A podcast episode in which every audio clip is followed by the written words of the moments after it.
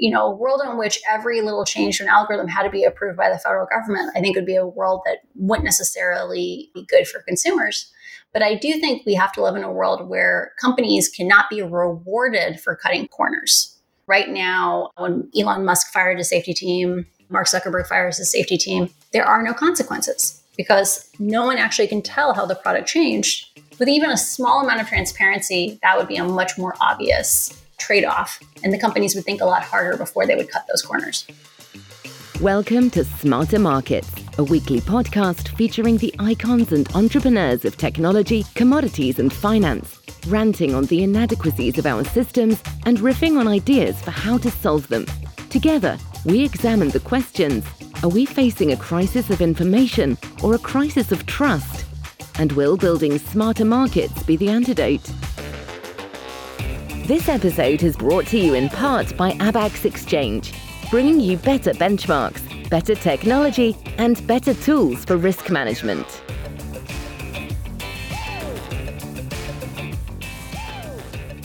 Welcome back to the final episode of our Smarter Markets Summer Playlist 2023, where we're sitting down with our special guests midway through the year to talk about where we are and where we might be and need to be heading next. It's our Beach Reading in a Podcast. I'm Dave Greely, Chief Economist at Abaxx Technologies. Our guest today is Frances Haugen, well known as the Facebook whistleblower. Frances is an advocate for accountability and transparency in social media and author of her memoir, The Power of One. We'll be discussing the algorithms designed to capture our attention, their flaws, and how we can incentivize change and build better social networks. Hello, Frances. Welcome to Smarter Markets. Hi, thank you for inviting me. Well, really glad you're able to make time to be with us today because I wanted to talk to you about so much of what's happening in the attention economy and its impact in our lives. Mm-hmm. You know, we find ourselves living more and more in an attention economy, one where our attention is one of the most highly valued commodities. And you've been out front and outspoken in exposing the harmful effects that can be caused by social media companies, their business strategies, and their algorithms as they strive to gain and hold our attention. Mm-hmm. And the fact that they know and that they understand these harmful effects, but in many cases do nothing. And so I'd like to begin today talking with you about two of these harmful effects conflict and addiction but, you know, please, as we go, let me know if there's others that we should be discussing. And I wanted to start with conflict because I believe your concerns about the role that social media was playing in fostering conflict and inflaming violence and instability in Myanmar and Ethiopia first led you to blow the whistle on what was happening at Facebook. Now, journalists and newspaper editors have known for a long time that conflict gets people's attention. But what is it about social media that has made the problem so much bigger? Well, I would say there's there's two kind of components to what I was concerned about when I came forward. So the first is Facebook has been very open since at least 2018 that when you have algorithms that reward content that gets interaction, so this is often called engagement based ranking, that content that is more extreme is more likely to get a click. So, you know, the shortest path to a click is anger, the shortest path to a click is hate. They said, you know, don't worry about this though. We have these amazing AIs. You know, I always like to joke when a billionaire tells you, don't worry, AI will save us, you should always be really suspicious.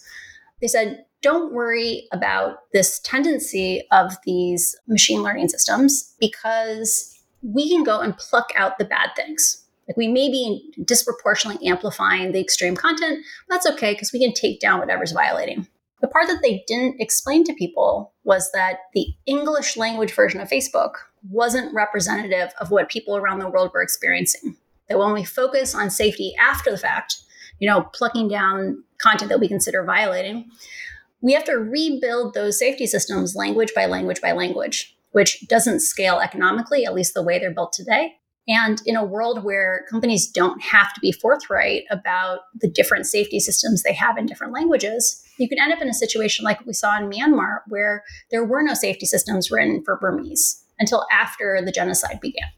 That's pretty amazing. So once again, we we find that we don't not everyone's looking at the same screen around the world. Exactly. Yeah. And I wanted to ask you get into a little bit more about how these algorithms can create conflict. It sounds like it it's known just kind of if you're going to see what people engage with and base your algorithms on that, human nature being what it is, you're going to get conflict and that's going to be what's creating engagement. Mm-hmm. Are there way to change the algorithms to make them less mm. prone to promoting conflict or is it just you have to have the overrides? I would say that it's it's not just the algorithms, it's what the algorithms allow us to do in terms of other design choices as well. So if we were living with a version of Facebook that was just like what the product was in 2011 when the first algorithm began to sort our news feeds, you know, it wouldn't have been that big a deal because back then they weren't actively pushing us into mega groups with 100,000, half a million, 5 million members. Because when you have people in these mega groups, on one side, it means your feed is always full. There's always more content for you to consume. You know, you can spend all day on Facebook and they'll keep showing you new things. But on the flip side, now you are completely reliant on an algorithm to sort through that mountain of content, that, that fire hose of content each day, and only show you some of it. And that's what amplifies the, the biases in the algorithms to start. The thing I always advocate for is what I call human scale social media. So if we were to roll back in time to 2000 or even further back, like say 1990, we had social media all the way back then before we had algorithmic home feeds, but it was done at something that was at a more human scale. You, know, you could have a bulletin board system that had tens of thousands of members, or something that's like a Discord or Slack server. We called it IRC back then. They could also have tens of thousands of people. But we didn't have systems where one person could say something and it could send out to 5 million people instantaneously because it was the most extreme thing that was said that day. So when we move towards having designing systems with the intention of having humans direct our intention instead of having computers direct our intention, we can facilitate different kinds of conversations, different kinds of community. And, for those of us, well, I was around back then. For, for those of our audience who weren't as engaged back then, what did it look like when it was more human directed rather than algorithm directed? Because to be honest, it's a little hard to remember. Mm. You know, if I think if you uh, pulled the average millennial or Gen Xer or Boomer and you said, "What is Facebook for?" they would say, "It's for keeping in touch with my family and friends." You know, back even in 2008 when we got our first feed on Facebook. You know, before 2008, Facebook was literally, you know, almost like a, a scrapbook. You know, you could put pictures up, you could say things about yourself, people would navigate between different pages. But when we got that first feed, suddenly it was mostly updates from your family and friends. One of the things that made people so upset when Facebook switched from a chronological feed to an algorithmic feed was that they now didn't know when they were done. You know, before you could show up for Facebook, consume it for 10, maybe 20 minutes, get all the new updates. It was kind of like your email inbox. You know, if you wanted to inbox zero, you know, you read down to the, the bottom of the, the new updates and then you're done. When we move towards having algorithmically mediated conversations, algorithmically mediated interactions with the world, they're endless that's why companies really like them. You know, you can continuously show more and more content to someone. They can be on for hours and hours and hours a day and look at ads that whole time. But now the content you're looking at, you will likely not know who created it. You won't know necessarily why you're seeing it or how to influence how to get more or less of content you like or don't like. That's such an important point. The fact that the, the story never ends. Mm-hmm. There's no beginning, middle, or conclusion. And as you said, it's certainly the, the social media companies that's good for the bottom line in that it promotes engagement, sell ads, make dollars. So it seems like the social media industry doesn't really have the incentive to address mm-hmm. this issue. Are there ways where we could give them the proper incentives?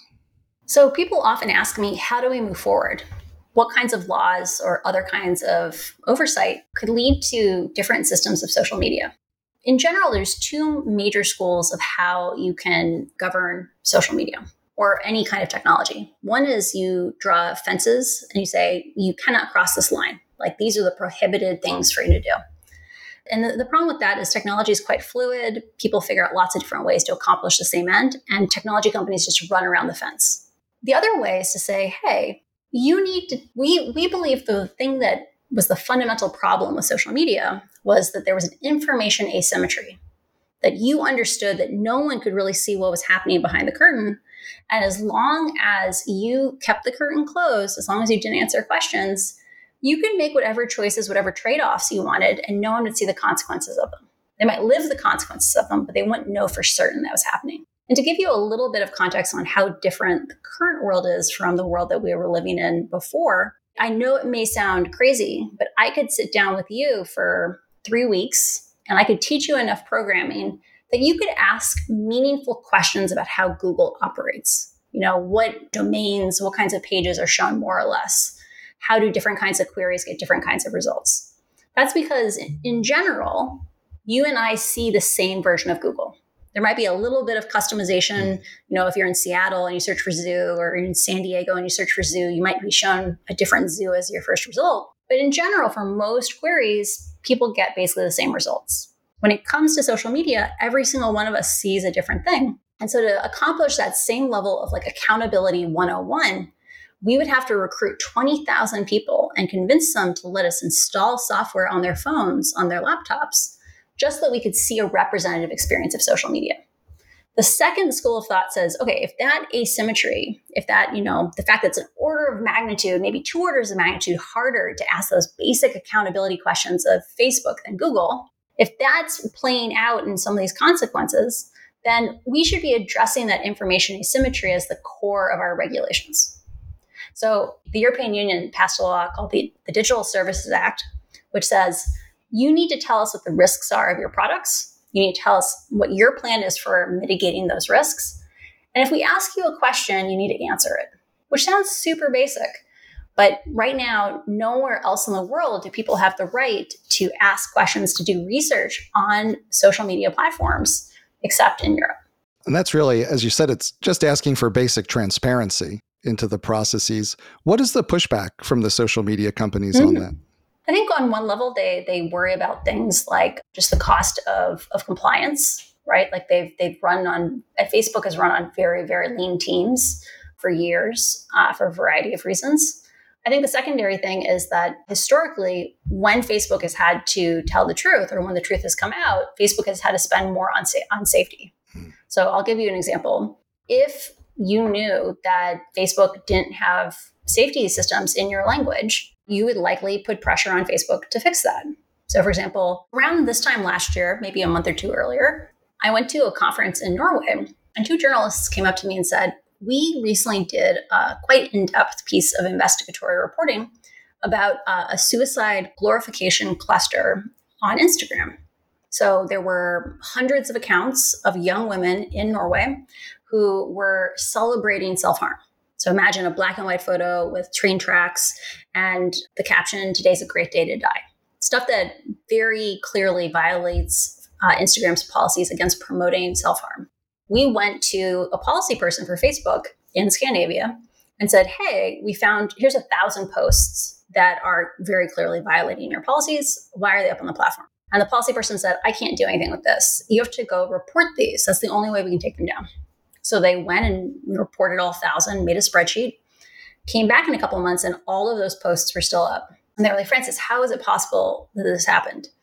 And and pretty pretty likely it's because there wasn't uh, a content moderator who spoke Norwegian and who was assigned to look at self harm content. Remember, there's only maybe five, six, seven million people in the world who speak Norwegian. Right. In a world where the Digital Services Act has access to base, even basic data, we should expect Facebook to have to pay substantially more for safety because today they can cut those corners and there's no consequences, there's no repercussions. And so we, we saw an example of this in the wake of my disclosures back in 2021. For about a year, Facebook doubled how much they spent on safety in response to that. But unfortunately, when Elon Musk took over Twitter and demonstrated you could fire most of your safety team and there'd be no consequences, Mark Zuckerberg has been quite clear that he feels like Elon Musk showed that you could rip the band aid off, in his words, um, and really um, minimize teams and that there would be no blowback. And so we're seeing, unfortunately, the consequences of, of living under an opaque system. Right. And I had a question in this really sad example of self harm in Norway. Like part of it is they didn't take it down. Mm-hmm. Is another part, did it make it easier for girls who had this on their mind to find the content somehow? Oh, totally. Or, or even worse, the nature of these algorithms is it's not just that they reward, say, hate or anger, it's that they push people towards more extreme versions of the same idea. Hmm. And so I'll give you an example. I was speaking with a journalist, another journalist. I talked to a lot of them. Uh, one of the things I never thought I'd come to appreciate when I came out as a whistleblower was that journalists really love to gossip. Like they they tell you all these stories about themselves and about other people and all these things. But I had I had a journalist ask me as part of an interview. He said, "Frances, I just had a baby. You know, healthy, happy baby, little uh, little boy. We made an Instagram account for that baby. It has five baby friends who are all family acquaintances. All the pictures on all of those accounts are healthy, happy babies." The only thing I've ever clicked on, put a comment on, put heart on is healthy, happy babies. And yet, 10% of my feed is suffering children.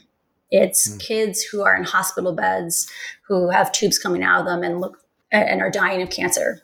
It's kids with visible deformities, kids who've been in horrible accidents. How did this happen? How did we get from healthy, happy babies to these suffering children? And in the case of, you know, a child who is not actively looking for self-harm content, or this new father, the algorithm doesn't really understand the significance of the content it's showing you.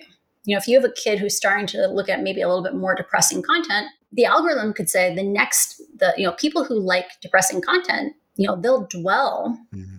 they'll hit like on content that is about self harm. Or in the case of the new father, you know, people who really like babies, and it's quite clear from all of the interactions that he had done, all the images that he looked at, that he liked babies people who like babies can't stop uh, themselves from from looking at dwelling on images of suffering children. And so that's one of the unfortunate things about these systems is that when we just assess them numerically, things fall through the cracks like this. And you can end up in a situation where, you know, that journalist was an adult. He could see that something odd was going on. He could see that the algorithm had decided to push him towards that more extreme content. If you were a 13 year old girl and you were feeling kind of isolated and depressed, would you realize that the algorithm had pushed you into a whole nother level of danger? Right. And it makes me think we have a, a Food and Drug Administration in the United States that has to approve drugs before we put them into our bodies. Do we need some sort of regulatory approach to approve algorithms mm. before we put them into our social media bloodstream and into our minds?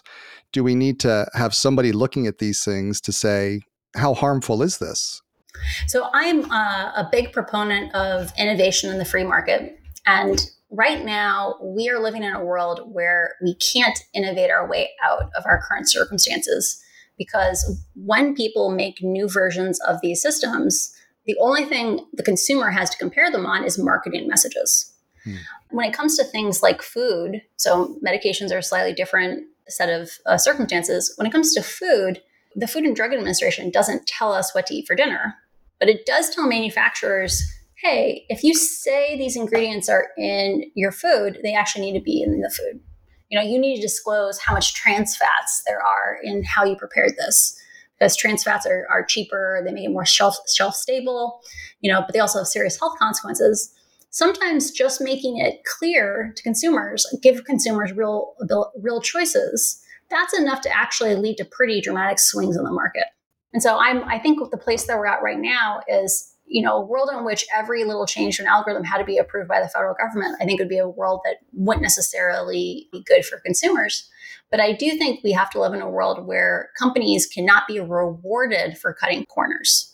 You know, right now, uh, when you know Elon Musk fired his safety team, Mark Zuckerberg fires his safety team, there are no consequences because no one actually can tell how the product changed with even a small amount of transparency, that would be a much more obvious trade off. And the companies would think a lot harder before they would cut those corners. Right. I wanted to turn to the second harmful effect, which is addiction. You know, you brought up people who tend to get depressed will ruminate on images and, you know, the, the example of unhealthy babies. Teenagers who get depressed might look at content for a long time. And addiction is certainly one way to hold people's attention. We know that. And I'm curious, you know, how addictive is social media? Are we looking at a problem on the scale of what we had to deal with with cigarettes? Hmm. So, right now, the Surgeon General says that one in three teenagers say that they are on their screens till midnight or later most school nights, which means that like 10% of kids are on until probably 2 a.m., maybe 3. Hmm. When it comes to things like cigarettes, this is one of the things that um, kind of floors me. You know, quote, only 10% of people who smoke ever get cancer. And they get to enjoy smoking for decades and decades before usually the health consequences catch up with them. In the case of social media, Facebook themselves at, say, Senate hearings will say things like, you know, four out of five kids are fine online. They're fine on social media, they're fine on Instagram, which means that one in five kids are not okay. And I think one of the questions we need to ask is, you know, who are the kids who pay the highest costs? Are there ways of doing harm reduction on these systems? So, for example, it looks like right now, um, based on on pretty extensive studies, that there are two danger windows for children. One is between the ages of 10 and 13, and another is when kids leave home. You know, they go off to college, they get their own apartments, they leave the nest. You know, a really simple intervention, given that the children who have the most trouble with self regulation are usually the younger kids, would be to come in and say, you have to be 14, you have to be 15 before you can use social media. You know, we're going to do a good job of actually detecting and keeping kids off these systems. Because right now, even if only say 10% of kids are, are channeling their anxiety into doom scrolling, if only 20% of kids are you know being led by algorithms or are unable to resist when they're led by algorithms towards eating disorders self-harm content ruminating on depressing topics that's still a huge fraction of society and i think the other issue that i'm, I'm quite worried about is that when you pull kids and you say, "Hey, like, can you can you tell me like do you do you like social media? Does it make you feel good?" The kids say no. They say like, "I can tell it makes me anxious. I can tell it makes me depressed, but I also can't stop using it. And if I leave, I'll be ostracized." You know, we'll say like, if you could wave a magic wand and your younger sibling would never use it, would you do that? The kids say yes. And so that seems to be circumstances where we need to have a conversation of why is this happening? And is there a you know collective action problem where we do need to intervene at a higher level than just on the level of a single company? Really fascinated with the idea of is it a collective action problem? Because I'm a parent, lots of parents out there, mm-hmm. like probably the memory of parenthood for a lot of people in this generation will be arguments about screen time. And it's very difficult, especially, you know, during the pandemic. It was a way for kids to stay mm-hmm. connected with friends when they couldn't see them in person.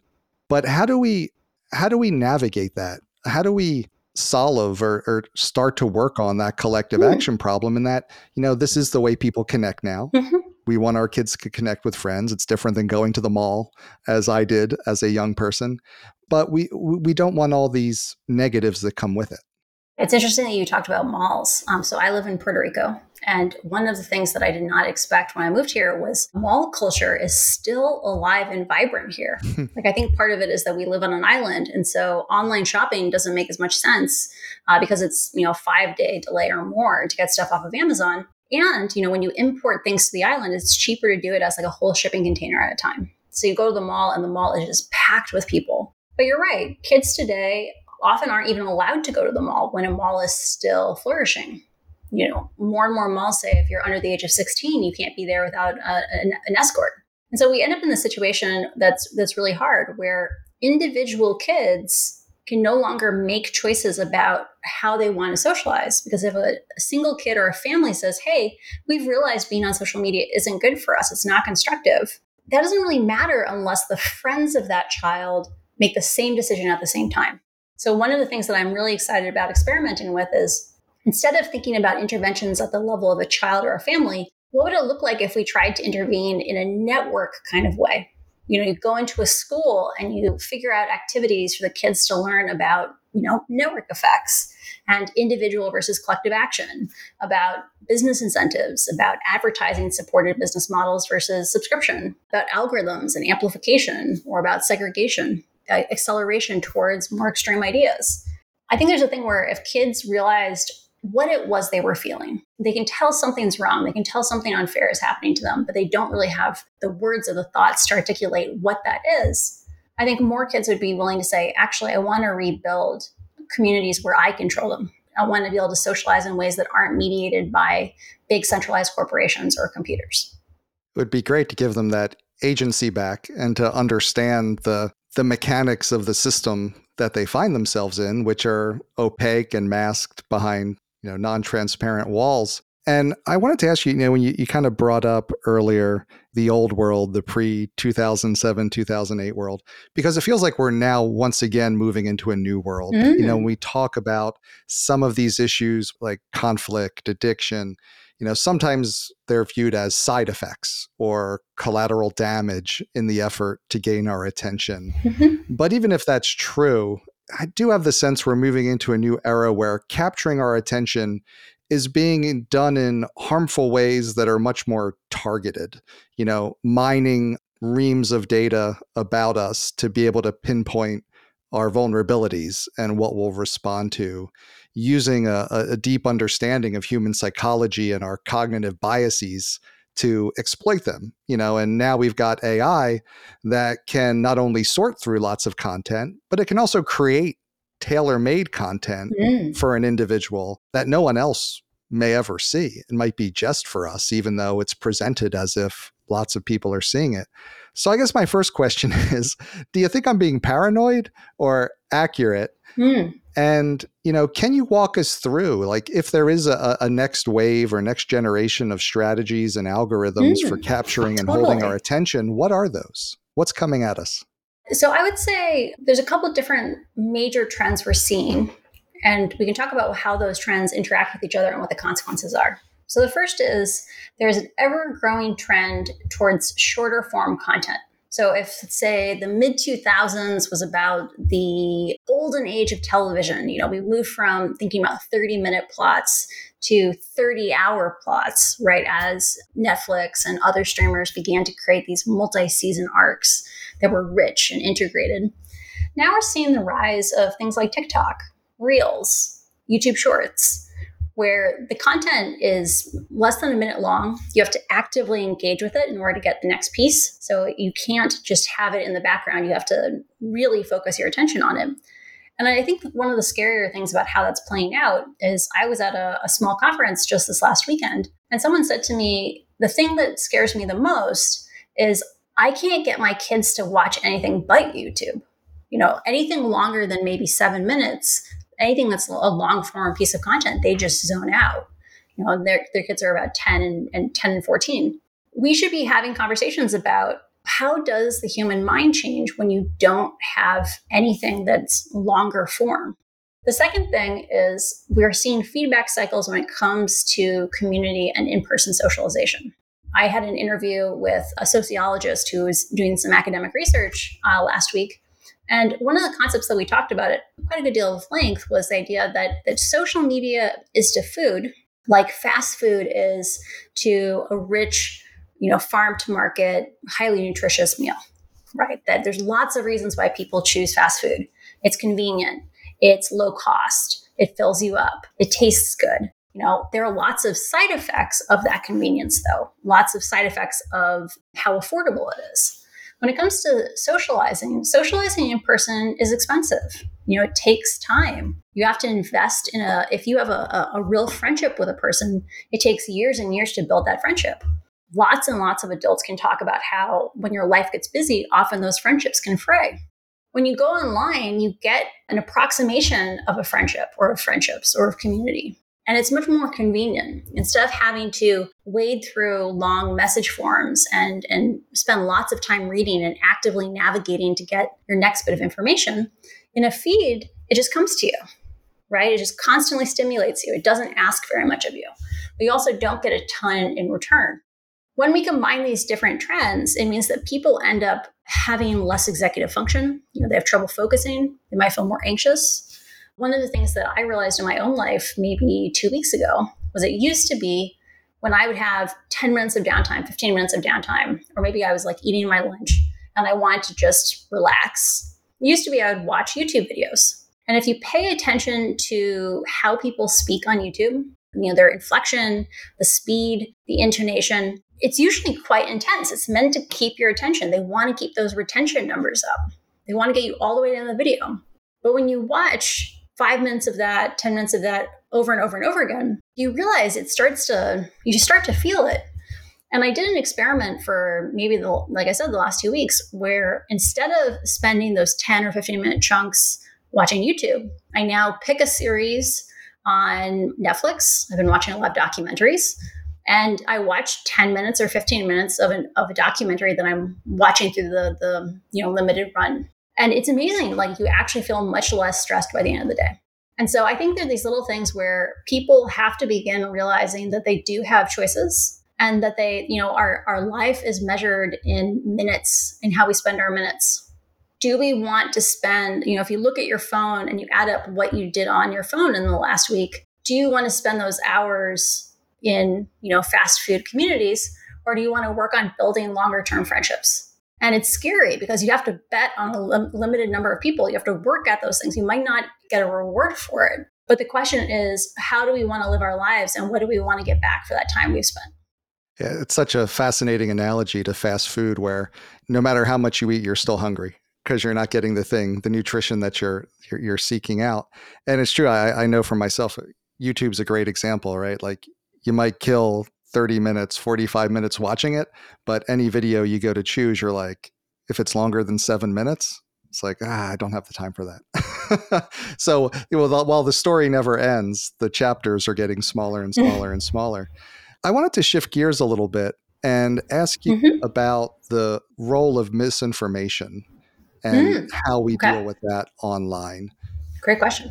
Because one of the things I, I've been curious about is, you know, it feels like as the algorithms and the strategies become better at getting our attention, there used to be the uh, idea in the old days that free and open discussion will allow the best ideas to win out in the marketplace of ideas. Mm. And I'm mm-hmm. wondering if we're moving into a world where that's kind of naive and potentially dangerous. I mean, we've seen the impotence of fact checking in the face of misinformation over and over.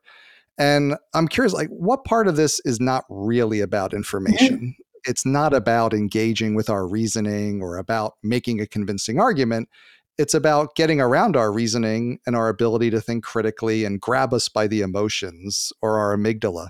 You know, like talk intensely, talk controversially, that'll get somebody's attention and hold it. And that requires a whole other approach.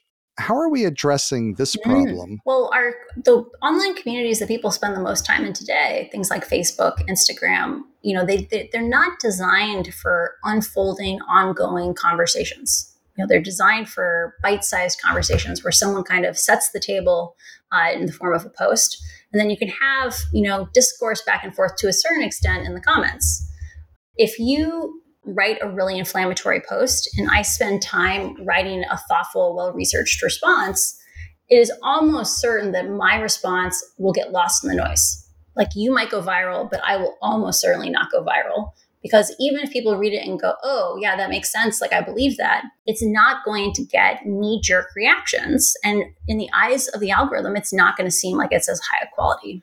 So we have one of these challenges, which is, you know, you can't really have a free marketplace of ideas if people don't have a chance to respond, or where the tables are, are tilted so much where people who move away from consensus reality get more distribution than people who try to pull us back towards consensus reality.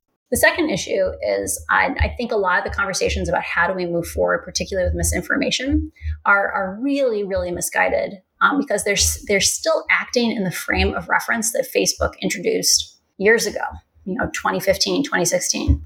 The idea that we need to, that the system as a whole is totally fine as long as we pluck down the bad things. Third party fact checking checks a very, very small number of pieces of content. We're talking at most a thousand or a few thousand pieces of content globally. And given there's three billion users online, you can see where like those numbers aren't aren't a that's not a good equation. But the second issue is one of the ways that they try to multiply that out to have a little bit bigger impact is by having content moderation AIs who say, oh, this looks like it's misinformation. This looks like it's violence incitement. This looks like it's hate speech. The problem is there's a concept, there's a, a field known as adversarial AI. Hmm. So adversarial AI says, hey, neural nets aren't actually thinking. You know, the programs that are trying to make these decisions, they're not actually thinking. They're weights and measures, you know, they're connections inside of a computer. And if you slightly change the thing that you're asking the computer to give you an opinion on, you can actually trick that AI into giving you a very different response. And so, kind of one of the classic examples is they show you two pictures of a panda. You know, these pictures look identical to a human. You know, if you and I looked at them, we say those are the same picture. But they've gone in and just tweaked a few pixels. And so now the AI is certain this is not a panda, this is a monkey. And in a world where adversaries, you know, people who are trying to spread misinformation, are going to be able to get very clean data on what is allowed through and what is not. Because one of the other things that's coming with the Digital Services Act is we're going to have the right to know when our content is taken down. We're going to have the right to know when our content is demoted. They're going to be able to twist what they create. Think of this as like adding a comma in, you know, little details that uh, changing this word to that word. Things where the, the idea is basically the same, but now it gets around the guardians of these of these systems and so trying to do safety through content, trying to do safety after the fact is going to work less and less well every single year. And so the thing I keep saying is we need to pull open the curtains. We need to be able to see the outcomes of the choices these platforms are making. And when we do, I think almost certainly they're going to have to start designing the products in slightly different ways. And I'll leave you with one last little thing there. Transparency sounds really dry. It sounds really boring. It's like, how, how is this actually going to change anything? So let's take something as simple as kids having trouble logging off at the end of the night. That's an addiction topic we talked about earlier. Right now, a third of high school students say that they're online until midnight or later most most weeknights. So 10% are on until 2 a.m. Imagine a world where every week Facebook had a report this is how many children were online at 11, at midnight, at 1, 2, 3 a.m. You know, it's just like a little data feed. It gets published every Friday. Facebook would begin to figure out ways to give kids real choices on how to modulate their usage. You know, we've known for 20 years that if you make a website, an app, a little bit slower, people use it less. Imagine a world where a kid can stay up till 2 a.m. one night and the next day be kind of hungover in math class. And Instagram pops up and says, Hey, I noticed you were up really late last night. When do you want to go, go to bed tonight? And the kid would go, My mom wants me to go to bed at 10, but I want to go to bed at 11. And for two or three hours before that bedtime that that kid picked when they still had willpower, you know, we all have willpower at noon, we all have willpower at 10 a.m. Right. For two or three hours before that bedtime, the app could get a little bit slower and a little bit slower and a little bit slower at a rate where you don't even notice the app's getting slower. And around your bedtime, you just get tired and want to go to bed. There are lots and lots of design solutions like that, making safer products from the ground up that are real solutions. Like we don't have to cut kids off at 10 o'clock. We don't have to tell kids what they can't see. We can design these things so that people have autonomy and we respect their dignity. And that's what we want in the future of social media. That's a, a really, really fascinating approach because it's not about making the person crave it and then saying no. But if you're able to just make it a little bit less engaging, a little bit yeah. less engaging until they lose interest, and then it's like, okay, I can let it go. That's really it's a really cool idea. The other thing you had brought up that sticks in my mind is, you know, the idea of right now it seems like we kind of put the safety on last. Mm, totally. You know, and we don't build the safety into the the structure of the system itself. And I know you've talked a lot about you know the fact that a lot of engineers don't have kind of a classical education or a humanities education and like is that the sort of thinking that we might need to start getting it built into the foundations of the system as opposed to always being an afterthought to kind of consider the second and third effects that you know this kind of pursuit of our attention is generating and think more holistically about how to make it a more human experience so, inside most of these big tech companies, there are voices that come from lots of different backgrounds, lots of different fields of study. The problem right now is the people who are given the most space to move forward are the people who are going to increase revenue, are going to decrease expenses. One of the things that I think is really important about laws like the Digital Services Act is in a world where the, the externalities of these systems are made visible, where you can't just steal from the societal balance sheet to make your economic balance sheet look better. It gives space to those voices to be treated a little bit more on with more parity, right? They're not just cost centers. They're not just people who are slowing things down. They're people who are preventing consequences or preventing, um, say, an advertiser boycott from happening. they're keeping fines from being levied. And so this is really about a system of incentives. We can build complex, diverse teams, but we need to have incentives in place like transparency to make it so that voices that are advocating for a more holistic version of success have a chance to speak and be heard as well. And I'm curious with some of those voices, what is the professional and ethical role of product professionals in developing technology that you know, mm. can influence our thinking, influence our behavior? Is there a code of professional responsibility mm-hmm. like you see in other professions, or should there be? You know, I'm uh, I was part of the first graduating class at a brand new engineering college, um, which is one of the things I talk about in my memoir, "The Power of One." You know, what was it like to be at a brand new college? But I remember, you know, so that's back in the early 2000s. Even back then, people were having conversations on should engineers have a code of practice, like a um, something like the Hippocratic Oath for doctors given that engineers wield huge, you know, not even software engineers, physical engineers uh, wield such a large impact on society. I think one of the things that we have to start having conversations on is we have a system right now that rewards people who study computer science in not learning about anything but computer science. So, you know, if you're at Stanford and you want to go work at Google, every class that is not a computer science class that you take will decrease the chance that you will get hired at Google. I think one of the things that'll be interesting to see is as we live in a world where we start to make visible those societal costs, will it be more attractive for companies to intentionally screen and hire employees that do that are a little bit more well-rounded? I would guess that over the long term, so this is like over 10 years, over 20 years of your career, taking a broader set of classes, um, even as a computer scientist, gives you more flexibility and more opportunities in your career. The problem is we don't generally coach young people in ways that they can listen to in terms of saying, yeah, you can just focus on computer science, but you'll commodify yourself. If you want to live a rich and vibrant life, if you want to make sure that you're going to have the biggest impact, not just today, but when you're 40, when you're 50, when you're 60, which sounds impossibly old in a, a world where you know many software engineers retire at 35 or 40 right mm-hmm. if you want to be able to fully maximize your impact in life take a broader set of classes one of the things that i'm super grateful for um, and I, I write about this in the memoir is i took a class on biogeography when i was in college. So biogeography is the study of the distribution of living things. So it's you know like what what do the different crickets look like across hawaii?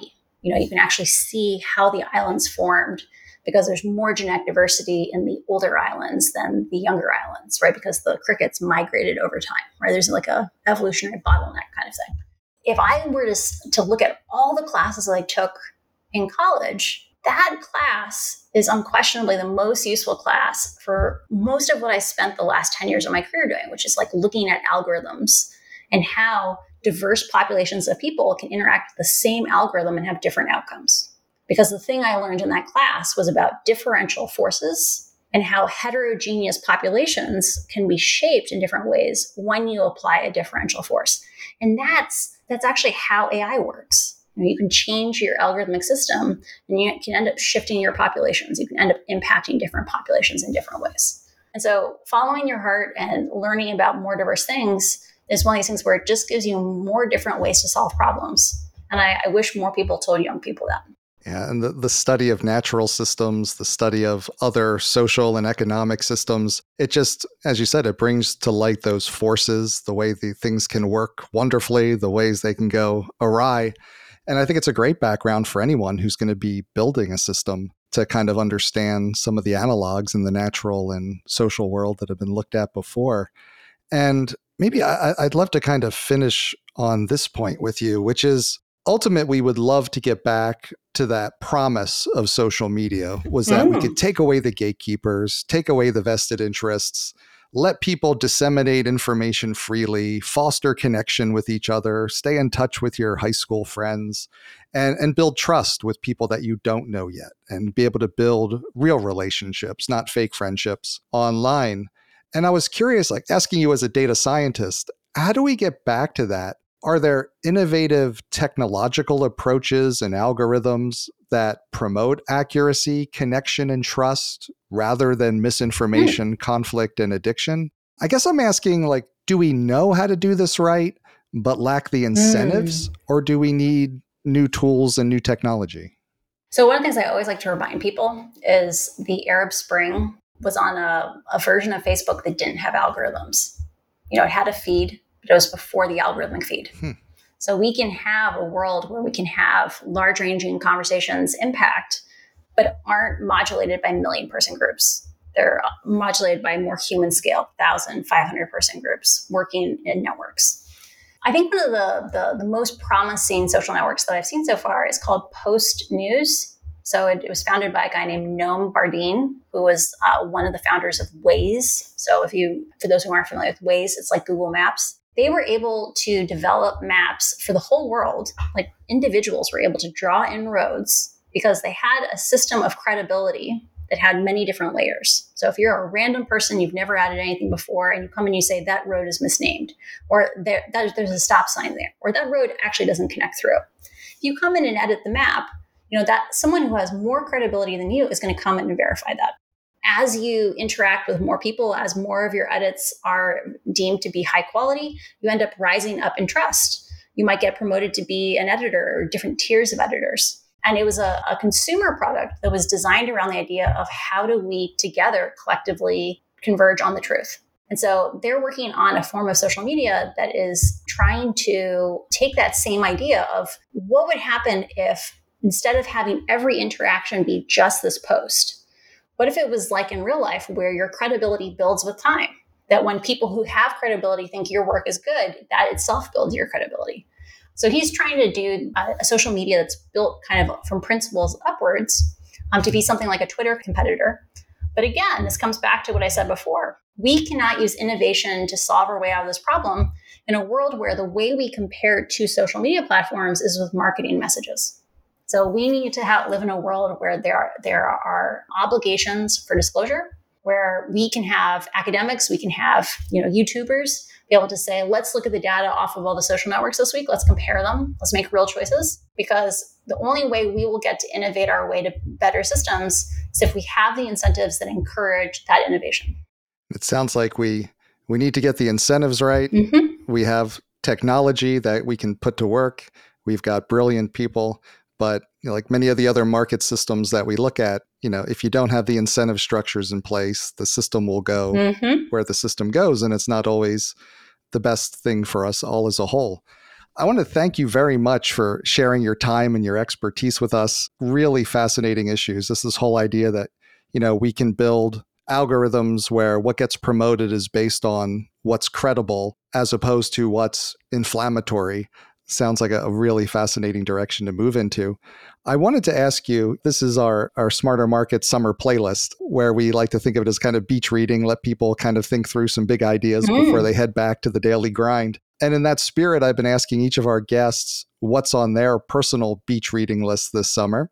And clearly, people should be reading your memoir, The Power of One, to get more in depth on many of these issues that we've talked about.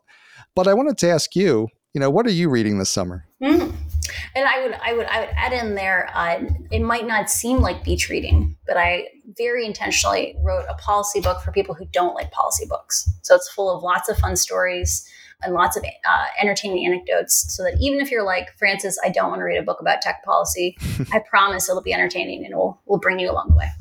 Uh, the book I'm reading right now is called "The Heat Will Kill You First it's a, a book about um, understanding like what the consequences are of our progressively increasing temperatures around the world. Things like the heat dome that's settled over the southwest or southeast uh, over the last few weeks, because it is a, an issue that is going to become more and more pressing in, in a very short number of years. That's terrific. We'll check that out. Thanks so much for making time to be with us today. Really appreciate it. Have a great day. Thanks again to Frances Haugen, advocate for accountability and transparency in social media and author of The Power of One. We hope you enjoyed the episode. This concludes our Summer Playlist 2023.